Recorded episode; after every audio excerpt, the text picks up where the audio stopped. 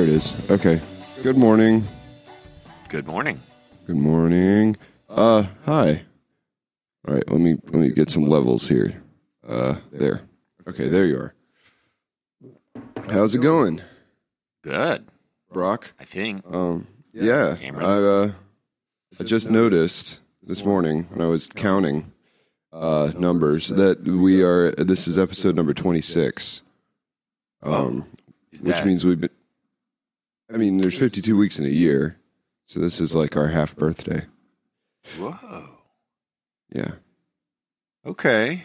I thought maybe it was something more like under certain base number systems, this would be important, like a whole Oh, I see. No, I mean 25 would have also been a good one to like stop and, and reflect on, but I forgot.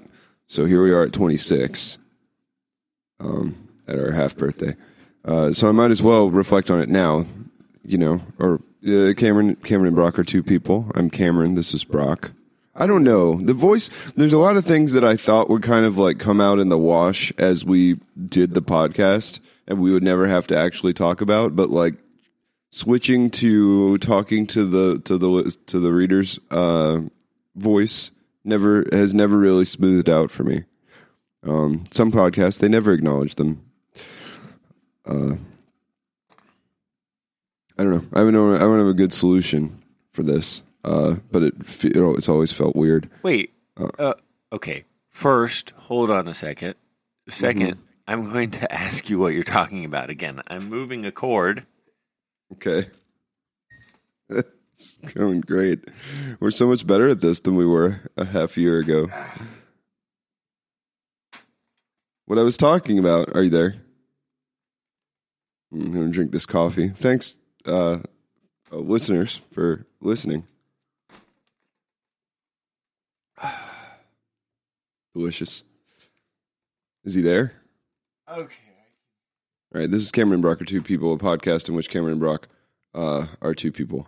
Um, Okay. doing this for. Oh, there you are. I'm okay. here. That was incredible. The front panel on my computer had an interesting fell effect off. where Oh, any sound coming through my headphones was also being picked up by the recording line, which is not the case on the back panel. oh, yeah. Um, I, I, that was a problem early on with this podcast. Is I, I had you too high in my headphones, and I could hear you too much in the recorded, uh, recorded recording. And you ever really hear me too much, though? I mean, I already have this other track of you, so audio isolation of you. The goal is with for one day just to be me. just stereo you Mhm. coming from Yep. two, uh, two different places a thousand miles away. um, One day.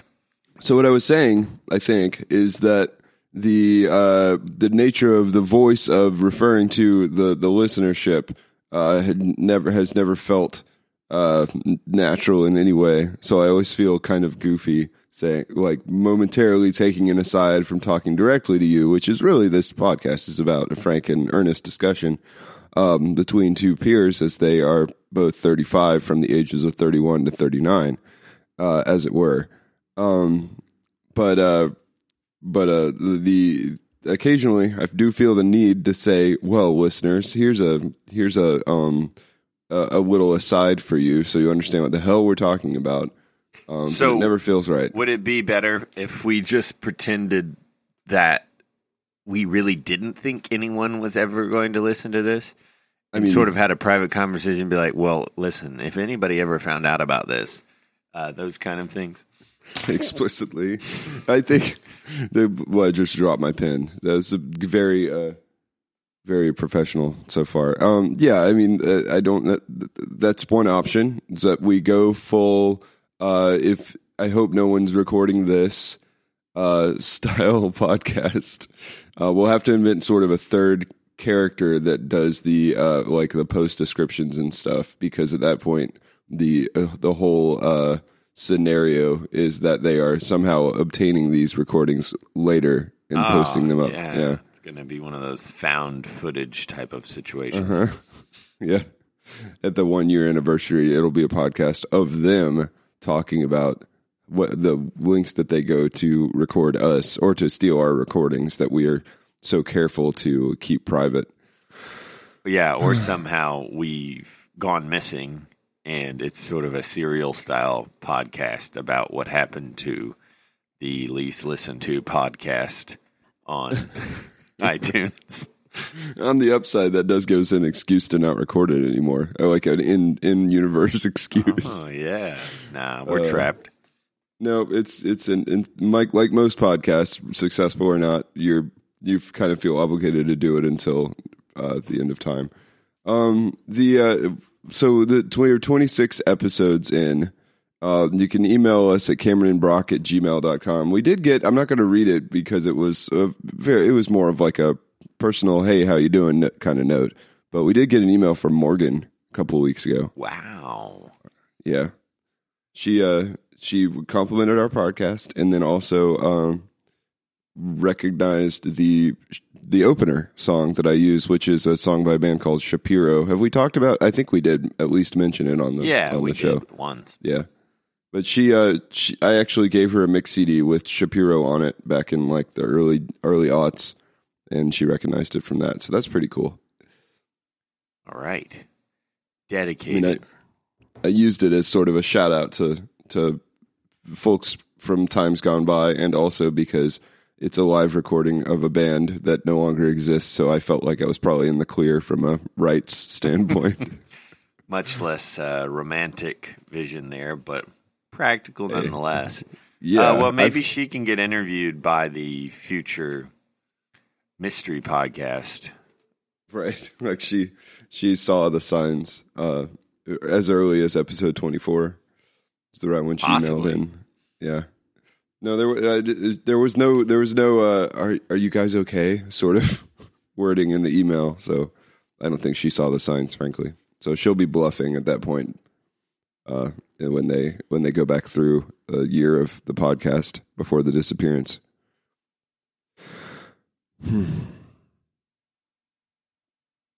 Welp, uh, we did it. Uh, half a year of uh, of banter.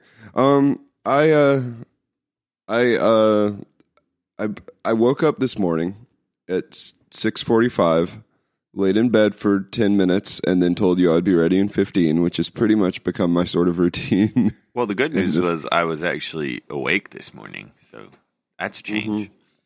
It's true. Well, you occasionally missing a uh, Monday morning time slot makes me feel better about me continually missing it by like 15 minutes a day. You missed it by 24 hours, so I feel like it's a good balance.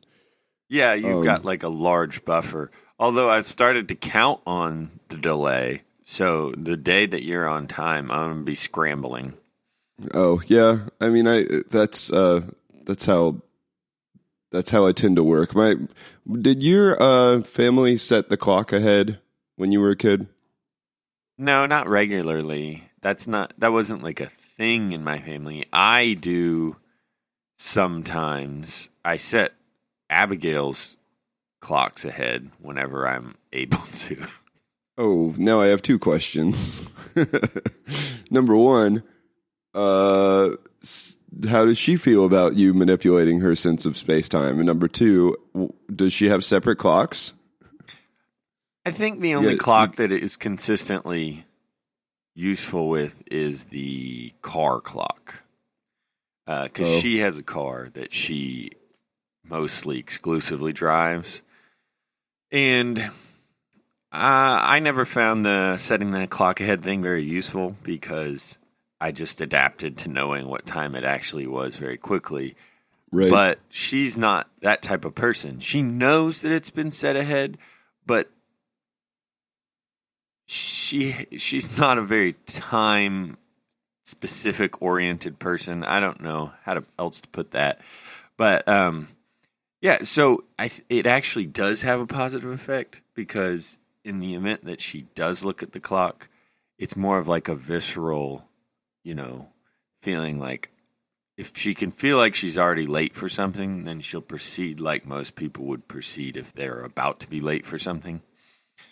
And yeah, uh, that and even though she knows it's just I don't know. It sort of has this uh, effect of changing her uh, gears or what have you, and uh, yeah, it works out. I wouldn't do it if I didn't think someone knew. Like there's well, I've did it. To, I've done it to my kids before. Oh well, just in a very specific circumstance. Uh, it did work.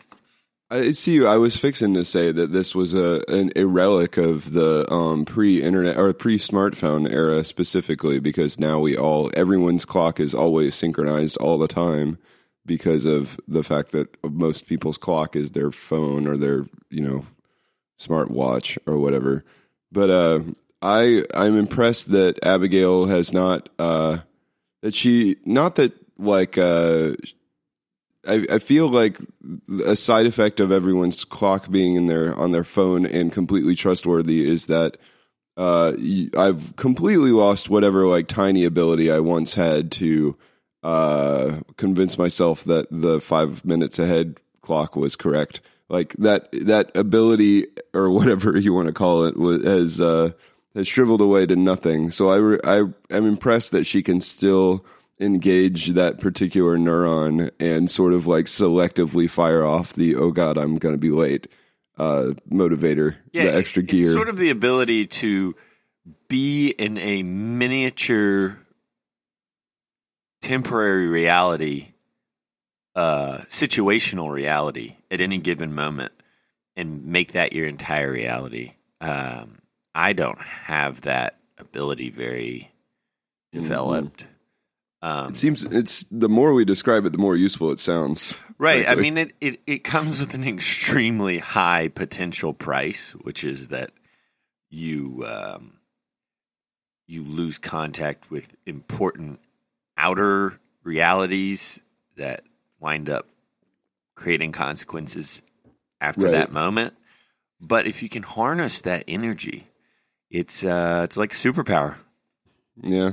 I, yeah, I mean, if you if you just dip in just a tiny, tiny bit, like uh, we're not gonna we're gonna go full alternate alternate reality. We're just gonna take the time, like the actual timeline. Not that like JFK wasn't shot timeline, just the like the time there is five minutes faster timeline. Like you're just skimming right off the top of that alternate reality in a way that makes you on time for things.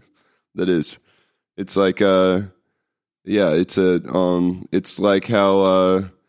I'm trying to think of a how well I lost it, but the, a variety of X Men have powers that are incredibly dangerous, but it, like they just use them for fairly like blase things. Yeah, Um, and this person's just always on time, and they're like, "How are you always on time?" And they're like, "That's my secret. I'm always a little late." And then they're like, "Okay." I'm always a little. The uh, it's like there's a um apocryphal Star Wars uh book called Splinters of Splinter of the Mind's Eye that um Lucas hired a guy to write after the first Star Wars movie and before they wrote Empire Strikes Back because I I you know story the uh the stories are relatively conflicted but I think that he at the time was planning on making Star Wars like a serial like uh like Flash Gordon style like tons of movies and it was so everything was just going to become like a further adventures of kind of thing Right. so he he hired them to make Splinter of the Mind's Eye. It's the guy who actually wrote the Star Wars novelization, even though it says by George Lucas. George Lucas has not written a novel himself, to my to my understanding. Um, but uh, Alan Dean Foster wrote this other story that um, is bizarre to read in any context now because in it, like Luke and Leia are like uh, th- their romance builds uh, a lot in that book. And there's no Han Solo, and they're basically spend the whole movie trapped on a, a jungle planet. I want to see. I'm to get some of this wrong, but I I want to say that like it was written to be more filmable, like a as sort of a low budget option um, to uh, different stories. So like, there's no space stuff in it all. It's it's weird. Anyway, uh, one of the weird things about it that um, didn't translate to proper Star Wars canon is that the uh, the lightsabers are adjustable. And there's a scene where uh, I believe Luke turns his lightsaber on, but just like a tiny bit, and he uses it to like pick a lock. so that's that was that was what came to my mind in terms of this this superpower that we're talking about. It's like a to teeny use tiny a like tiny to lightsaber tiny needle. lightsaber needle. Okay. yeah, just a little bit. I mean, I do Um, like that we're laughing about the idea that a made up thing would work slightly differently. Right? Can you believe it's so absurd? A tiny lightsaber? A tiny lightsaber. Un- unthinkable. droll. How droll. Uh, my family grew up with the uh, clocks all five minutes fast all the time. Um, definitely. I I do not think they do it anymore because of the aforementioned like uh like phone thing. I I haven't. That's the thing is like even though I've visited them, I haven't checked the like the oven clock or whatever to see what time it is. Uh, recently at all, so I have no idea. I don't, I don't use those it. clocks anymore. I do. You you know what's more affecting is if for some reason a clock gets behind, even one that's just sitting around the house, because the moment you glance at it and you're in a hurry, you know, Yeah, that's gonna that's trouble. you. Yeah, I we have a um we have a an analog like a it's actually just from IKEA like a extremely minimal sort of what you think of when you think of a clock clock on the wall and it does occasionally drop a couple minutes I feel like it's not very consistent but I will look up and realize that it's like 90 seconds behind or so and like it doesn't take much. I run a I run a tight ship in the morning in the sense that I get to work exactly almost late all the time. Um, and if that clock gets slow, I do end up very in trouble because I will glance at that clock. And it's just, I mean, we're talking like an analog clock with a, you know, it runs on a double A battery or whatever. It's there so my children know how to read clocks. I, I feel like that's a very important thing. Uh-huh. Let's reiterate now the fact that clocks with any precision didn't exist not that long ago. I'm gonna have to look it up, but I'm I'm always genuinely surprised when I realize how recently in human history actual clocks have existed.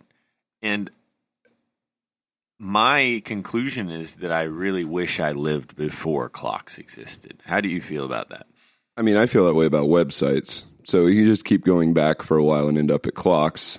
Um, and that's, yeah, sure. Hold on. You you wish websites didn't exist? Is that what you're saying?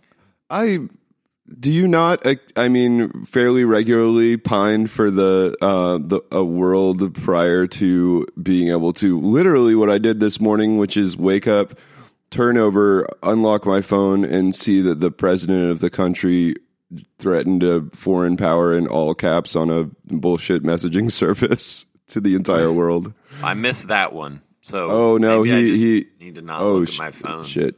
Yeah, you probably should just don't go on Twitter uh, today or ever um, or the news. Yeah, like Twitter.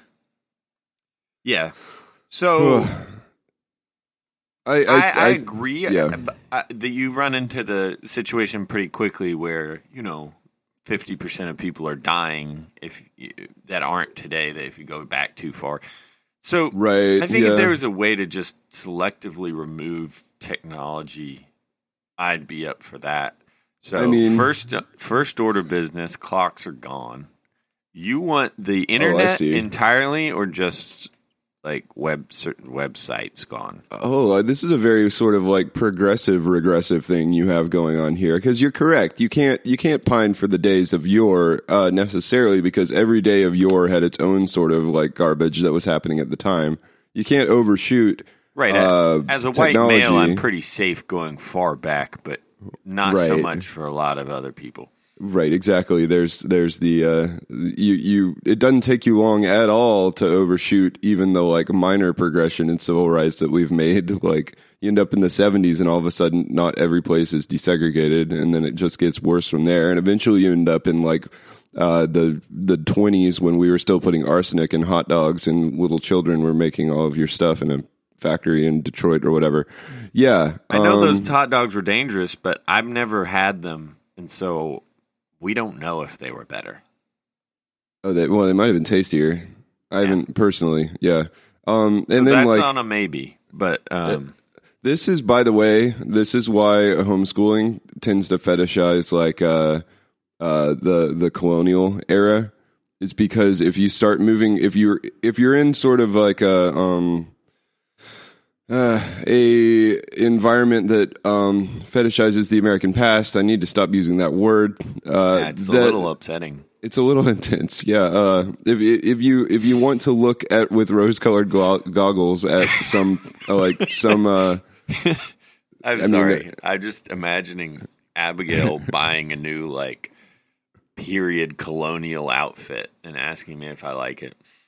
Um, well, I mean, I I definitely grew up with some kids who uh, that was their summer job was to wear three cornered hats at Colonial uh, Historical Town and tour people around. But there's like you have to the the, the reason that you end up back there uh, is that you start moving backwards and you can't you can't stop the train at any point in the civil rights uh, situation, and then you a little bit further than that is like the 20s which were actually super full of excess. Like the the 20s were like the 80s right? They're just like super over the top um, extreme wealth disparity. Uh, and so you keep going back and eventually you're in like uh, reconstruction and the civil war. Can't stop there. Keep going. And then the early 1800s there's nothing to really hang your hat on as it were. Well, okay, Um, so if we just if we limit it to technology and less to uh, social progress, we might be Oh. Right. able to handle that.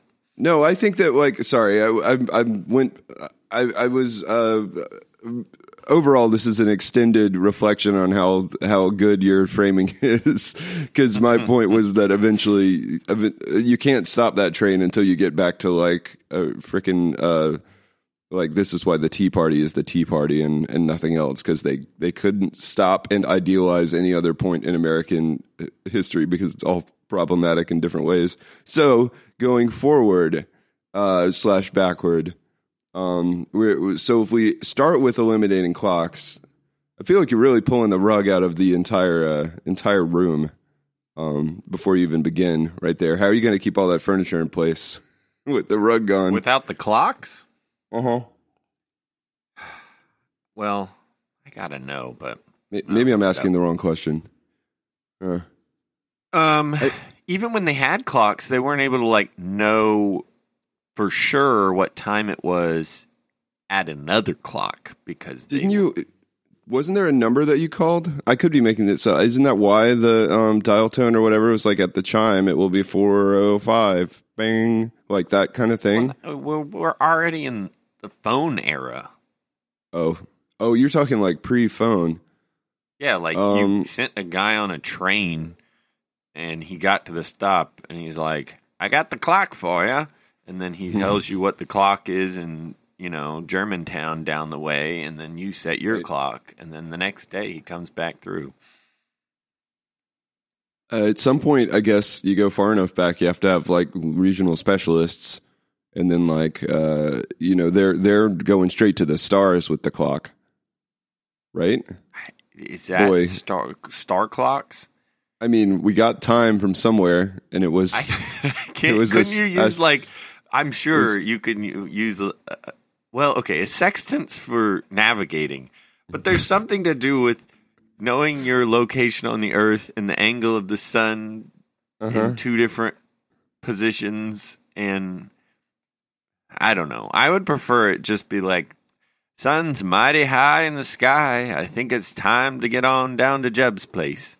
Yeah, right. and we're gonna get rid of modern names. I prefer the more, you know, it's only relative to my age. I'm sure Jeb was a pretty like modern name back in the. Oh yeah, day. he was the he was the Aiden of the time. Yeah. right. So uh, you know, all these parents are naming their kids Jeb nowadays, like there's some kind of freaking aristocracy. uh, mm. I, I man, wait. Okay, so you want to get rid of websites or the internet in general? I mean, I make websites, but I pine for the the my childhood that was free of websites. Often, I, I can't. just- I not one hundred percent sure if it's because it was my childhood or because websites weren't there. It's probably both, though. I to be the, like a a thirteen year old now and face down the possibility of having to make your first like email account and or social media account seems awful. I feel bad for all, all children Interesting. in 2018. Yeah, I think in some ways I'm wondering if it doesn't just accelerate our um, situation more broadly to try to. It forces us to have to answer broader questions with society and everything, where everything's connected and all the information's out there. And all of a sudden, there's nowhere to hide locally. There's nowhere to have a discussion between you know, the hundred people you know well, some of whom aren't from the place that you are currently living originally, A- and sort of work amongst yourselves and your knowledge of history from some books, um, what you think. It's so it's the information is so pervasive and whole, and current opinions are flooding around like crazy that you can't you you feel like you have to make a decision about the the history of humanity and where we're going to go from here at every little moment. Um, Yeah. And it seems like a little paralyzing. And I would rather uh, have less of a decision to make. I mean, like you were talking about, if you go back in time through society, how quickly it seems to become problematic. But everyone's a product of their time, all of the people that really did contribute, and it's not um, just America. Pick any country, ones that you know we say were col- colonized. Mm-hmm. Before that, they had their own societies with their own you know versions of oppression. So everybody's a product of their time, and so everybody sort of has a frame of reference, even nearly impossible to get outside of. But now, where is the frame of reference? It's almost like it's expanded so broadly that you're you can't look back and be like, well, you know, I was a product of that. It's sort of like you have no excuse. You better get it right this time. There is no limit to your knowledge. Uh, you would. I feel like what we've ended up in is like a that that would be fine. I think. I guess if the knowledge that was available in my pocket at all times on this phone was all correct, I think that would uh that would make a that would feel better. Um, right now, I could go to r slash flat Earth or whatever, and or chemtrails or what have you. Like the the problem is the the uh all of this information is available and yet what we've ended up in is some sort of weird uh see i'm not i i am one of those people who like i don't think that the um general group of people insisting that there is a flat earth in 2018 are on the up and up i really don't i think that it's like a combination of people who are doing it for the lulls and um people who are you know actually get off on uh messing with people who they perceive to be of lower intellect than them or whatever. So like but you know it's this uh we are we have all this information. It's all readily available. Uh the the uh that does not result in all of us uh like having no choice about what to believe. Even though on some level that would be like slightly better. Um you, you know when you got the the uh when you got your phone and your access to the internet you had to sign some sort of paper that like covered maybe like a few dozen basic tenets of what our understanding of reality is and you just had to had to go ahead and like look here's the earth it's round. Um planes make these things called uh called vapor trails that come off the wings uh, you know and then it, you know it just goes on for a couple pages like that and kind of knocks out some of the kind of low hanging reality fruit. Um that's not the situation so, So you think that that's a problem? I, I think that i don't know it's just that it's the availability of information produces an anxiety in Sure. us that there doesn't seem to be any confirmation that we're doing enough or we're making right decisions. Like surely you've felt like you can't rest knowing that you there's always something you should be doing or there's always a need to evolve your understanding a little more because there's no excuse not to try because there's there's always that available to you Whereas before, you don't know what's going on everywhere. You feel like you can get sort of a handle on I'm doing as much as I can, and I know as much as I can in this moment. And I feel like I, I lose that feeling in the modern age of all of this. And though I absolutely love the availability of information and wouldn't trade it away to reduce that anxiety, at least that's my current opinion. Well, I think that like oh sorry, No, there was a I- comma there. that's pretty much it.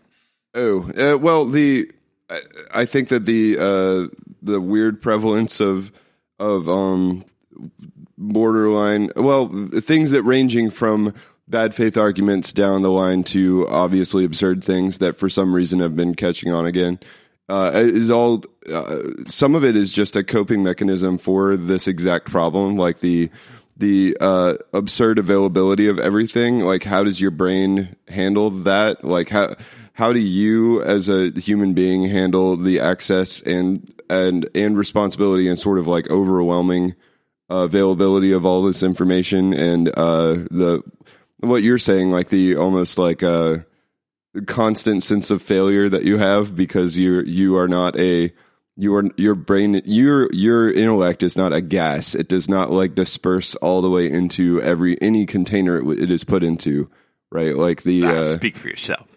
well i mean i'm i'm i'm you, you, the Yeah. way as you describe it like the the feeling like you have all this information and as such are failing at it because you uh the bar is so high uh effectively infinitely high. Every wikipedia page is there. Um and that's just like the top level right? It's like even if i did look at 40 wikipedia pages a day eventually i'm just a wikipedia guy. I need to be reading research papers et cetera et cetera. Um but like yeah you you where where was what am i saying like the, the it is easy to idealize the world where you don't have all of this stuff available but then again the world where you don't have that stuff available is the one where you are um you are back in the world of pseudoscience and like i don't know salting the clouds to make it rain or something so you get your crops to grow like the Salting the class. That was Yeah, a it's a- really short-lived fad, and all of the plants Didn't they, died. sh- didn't they shoot something? Some powder. Silver anyway. iodine, Thank you. I Yeah. think. Yeah, seeding the cloud. You know that's actually that actually works. Really?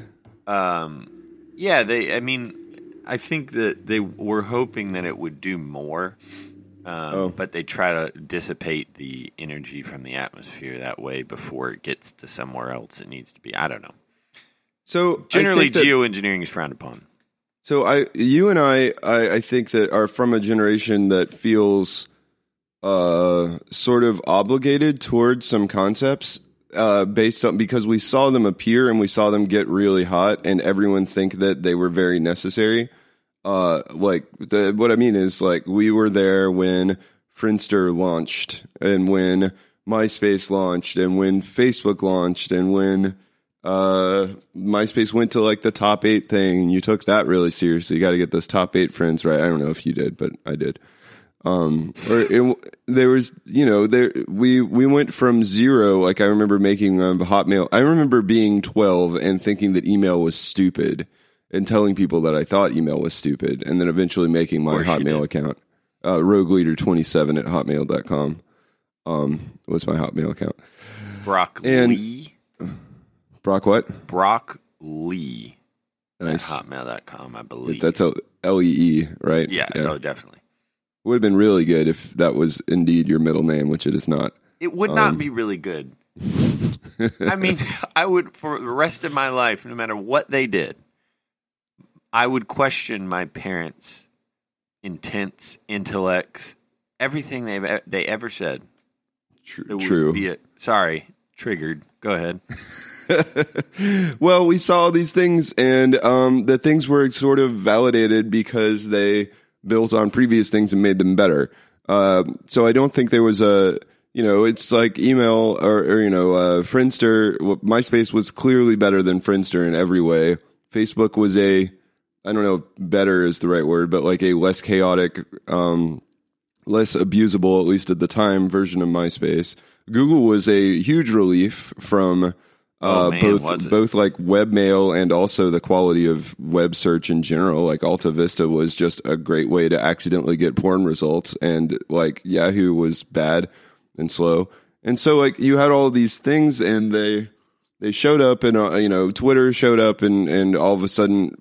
Uh, you, you were finding out news on Twitter faster than anywhere else, which unfortunately is still in the case.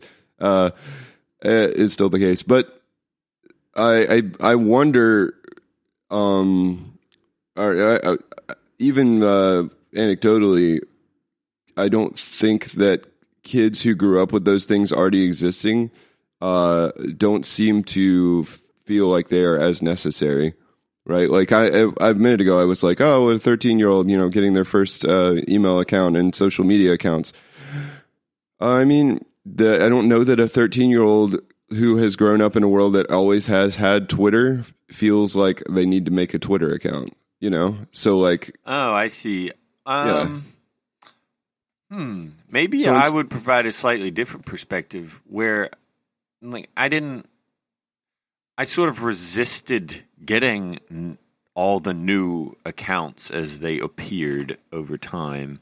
And now I would imagine that it's sort of a matter of course, not because you think it's something in, amazing or intriguing, but certain applications or whatever are just what you go into in order to interact in an obviously normal way. Like it's just accepted that this is the Mm. way that you know you're going to interact with this peop- these people, and this is the way you're going to interact with these people, and it's not.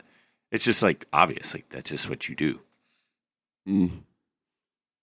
I don't Well, know mean, what the kids are into these days. I'm I'm using a generic. Well, I mean, I don't know. I think that the kids. So I, uh, what do I say? Like, and this is I. It's hard to extend this too broadly because I also ended up in a field where your online participation, especially of you know 10, 15 years ago, felt very necessary. Like, spend a. I've I've done. I've made a lot of personal websites in my day. And hung out on forums and uh, you know curated my playlists and bios and, and identity. Like there's the I think that I think that uh, it's not nearly as intense as it was to mid twenties me in the you know mid two thousands, uh, which in my mind is like the peak of social media curation, like eh, like two thousand nine, two thousand ten, that kind of thing. Um, I think that uh, I so some of it was my role, like I said, uh, just des- being a designer. You kind of feel like you need to look a specific amount of designery and like make sure you have thoughtful blog posts and like have all of your best work on your slash work part of your website or whatever. But I think that um, there was also just like a feeling of obligation toward uh, the internet as a place that you need to have a presence. Like I, I still get Google alerts of my name, you know, in my email every, you know, I have that set up from literally whenever they launched that feature, like, you know, years and years ago. It's never me, by the way. It's this kid who's like five eight and he's playing baseball in uh, Louisiana. There's a Cameron Daigle down there uh, with a 86 mile per hour fastball. well, how tall are Um, you? I'm like 5'10. Okay, I ish. just the way you said five eight. Uh, it's only relevant because he's he's like a baseball player who's like pitching, and um, he's going to have to play shortstop or something. I hope that guy does great, but Well, like you know, one day in the He- future, they won't be heightists, and they'll think, "Remember back in the day, yeah, it was so just, like, bad for short people." it's denigrate people. Um, yeah, he he's uh that he doesn't have the build um for the MLB. Uh, who knows?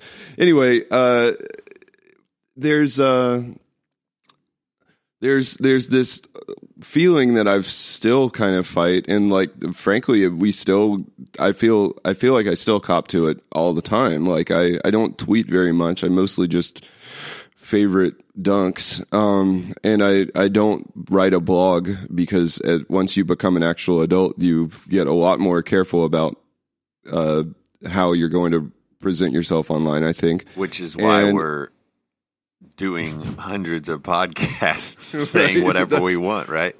That's kind of what I was getting is that like we could very easily just have a phone call every week, but this part of me that got broken by the like the internet and the pub the world of self-publishing coming up around the my own self-identity, I feel like I've always sort of fought that of uh, that sort of feeling of like you're not doing something unless you're publishing it, right?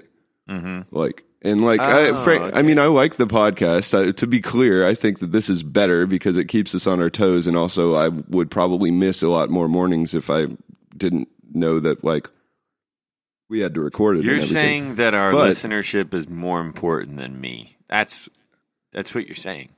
Uh, it's there's a performative aspect to this that makes me less flaky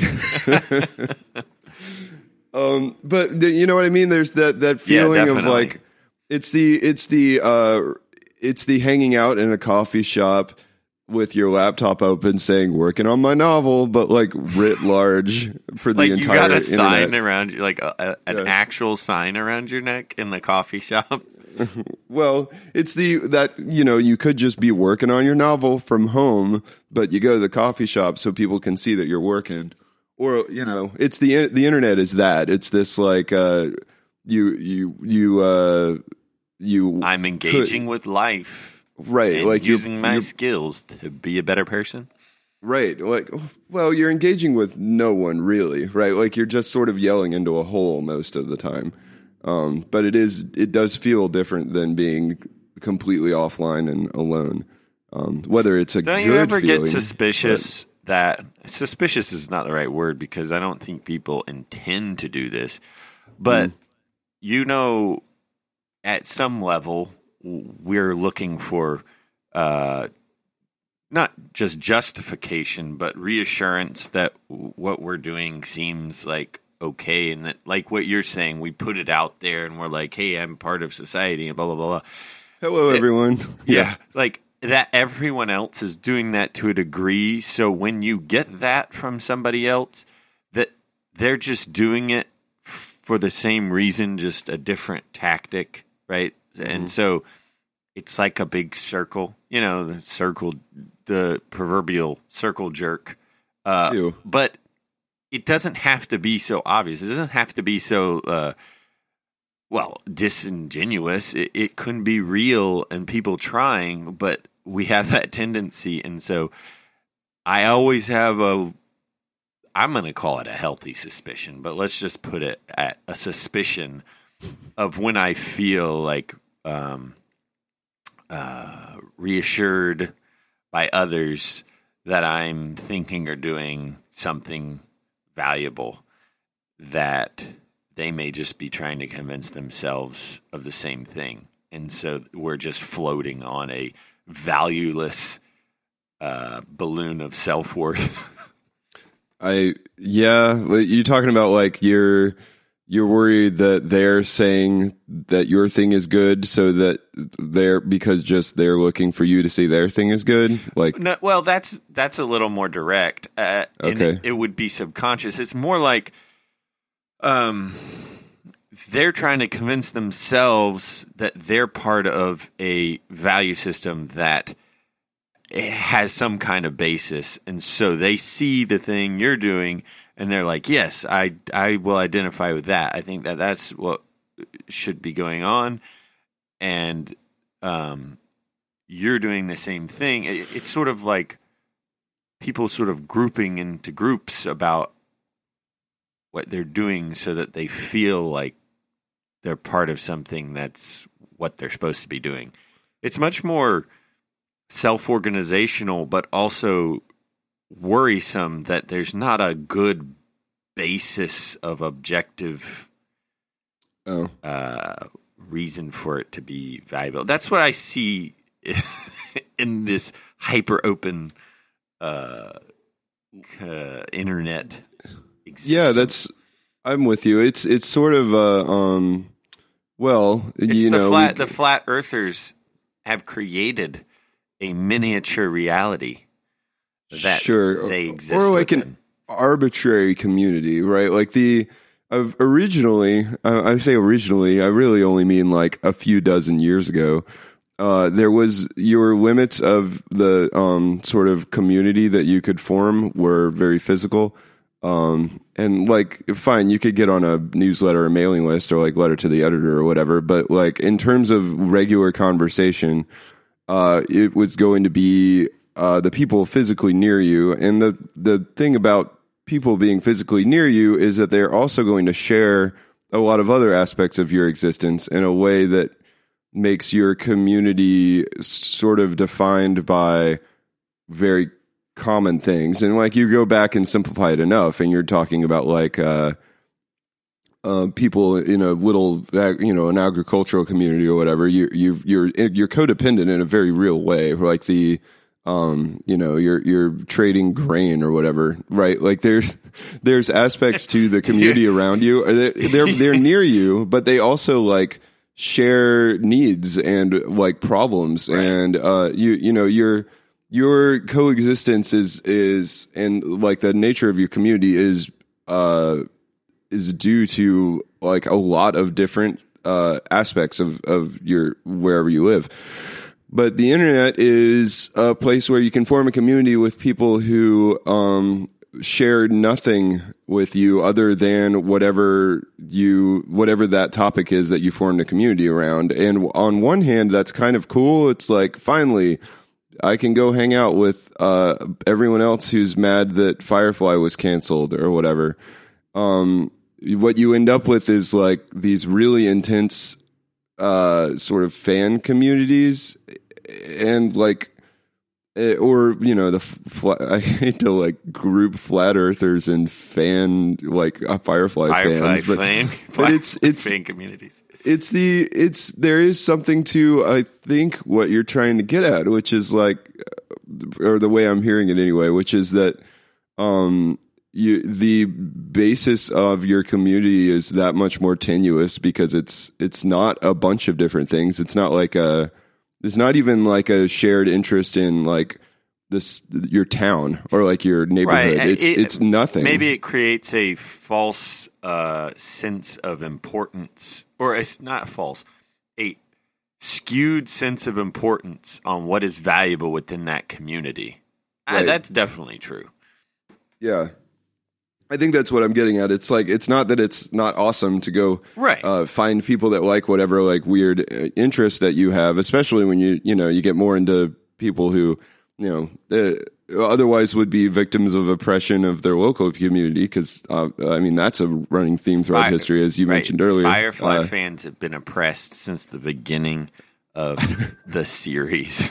I, I meant more like actual social oppression, but yeah, sure. Oh, yeah, I Um, mean that too. But I, I actually, yeah. So I, I met one time. I met one of the guys uh, years and years ago behind the brown coats, which is like the Firefly. Um, Yeah, fan yeah. fandom. He was not nice.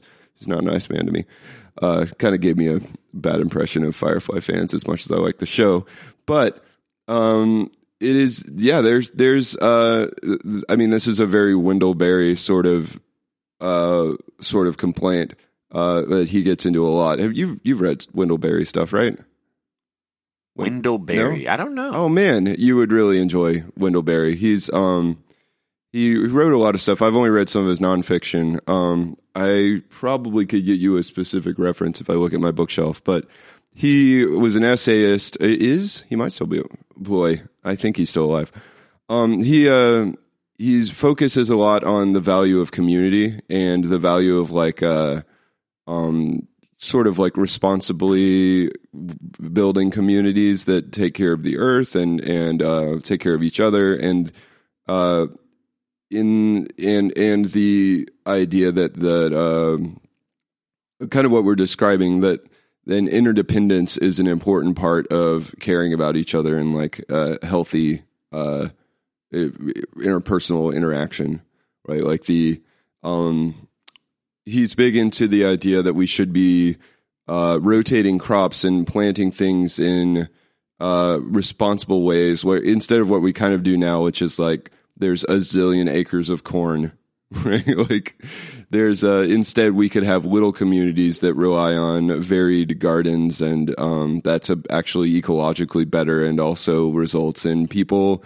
uh, going down to their neighbors for food and caring about the people prox- in proximity to them. Right? It's it's a very like he's big into culture by proximity, which the internet is the opposite of that. Uh, yes. Okay, so I like that idea. What? How are we tying that to the? Oh, okay. Oh, I- so you're building another. You're building more of a local community, a a- to replace the sort of floorless community that springs up on the internet. Right, you you're you're sort of like existential panic about like why am- why is this community happening? Like there's a bunch of like un, there's a bunch of like real physical reasons that a community normally happens, and then like a shared interest is sort of like a cherry on top of that, right? It's like mm-hmm. oh my neighbor's really nice. I borrowed him a cup of sugar from him or whatever, and then also it turns out he likes Star Trek or whatever. It isn't like Right.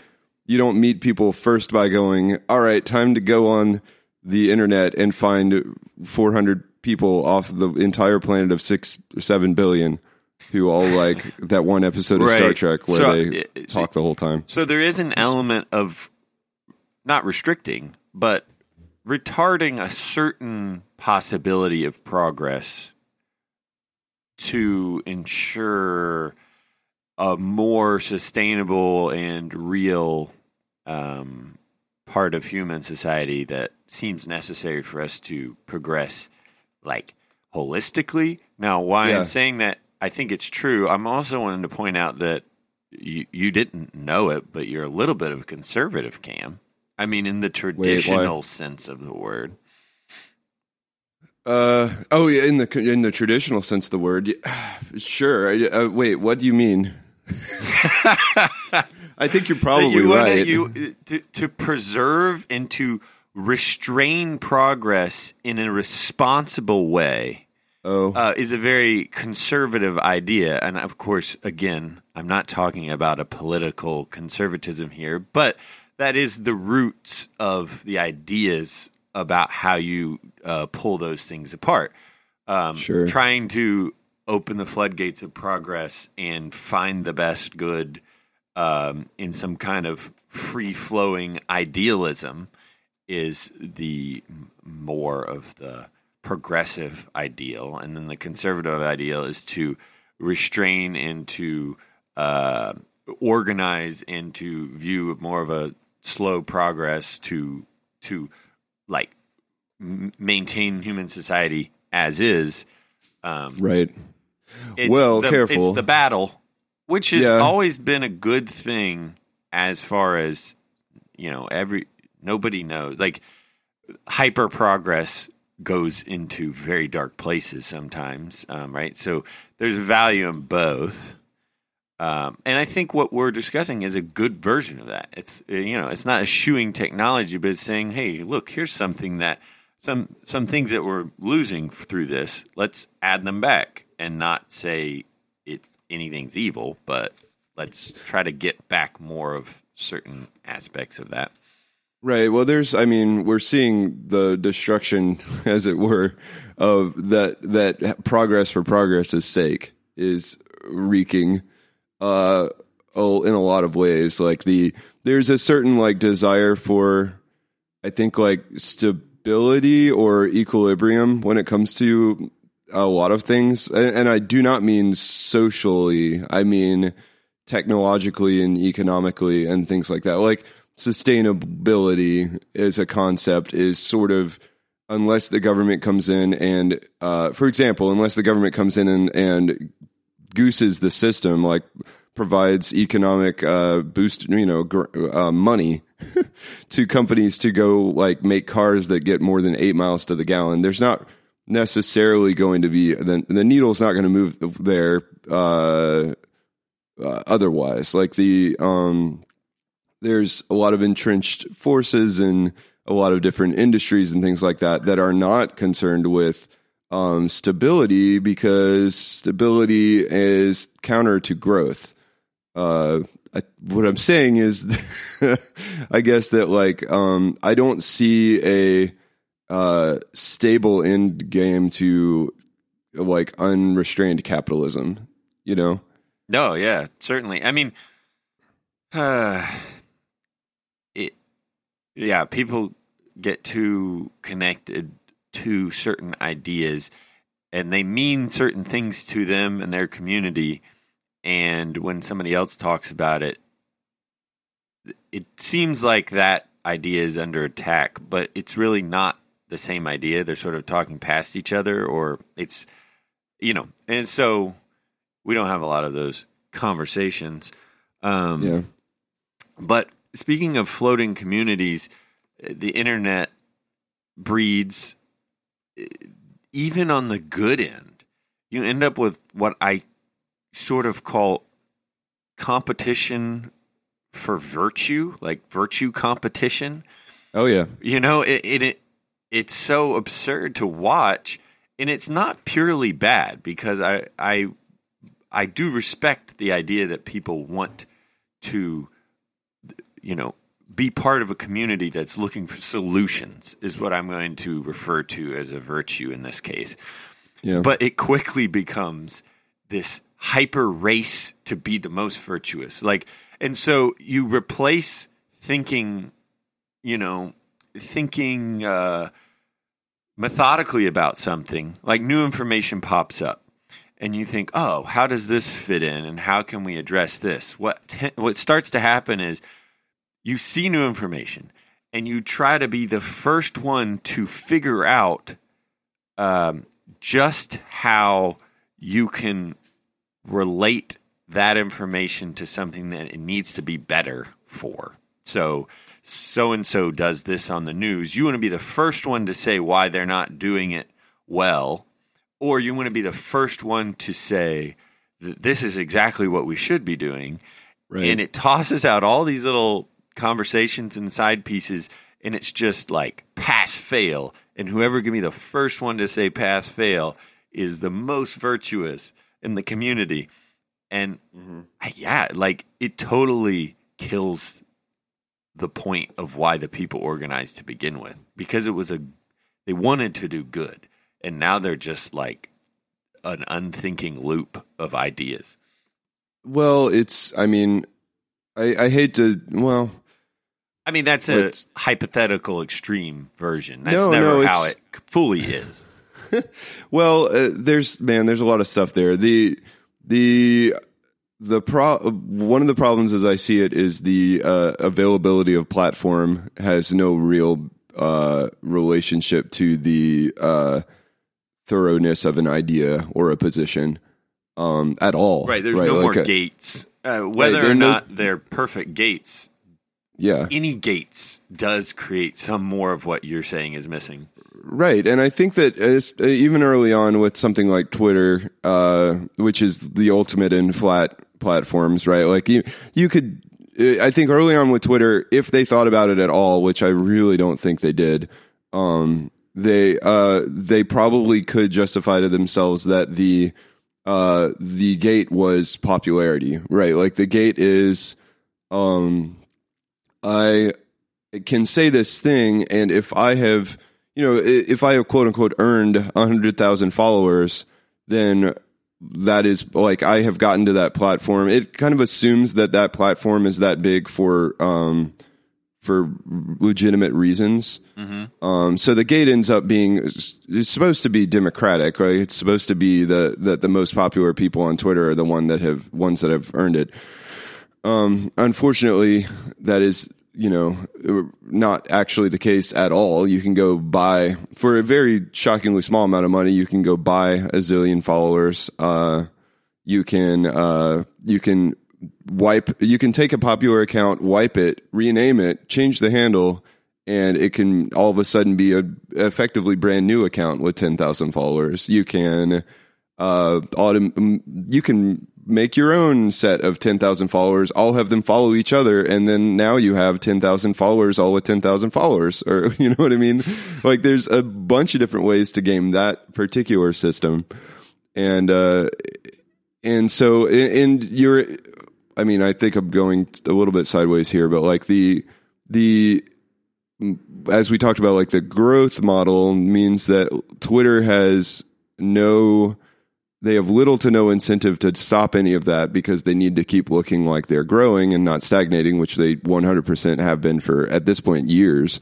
Uh, their the like user base count has been um, has not been doing great.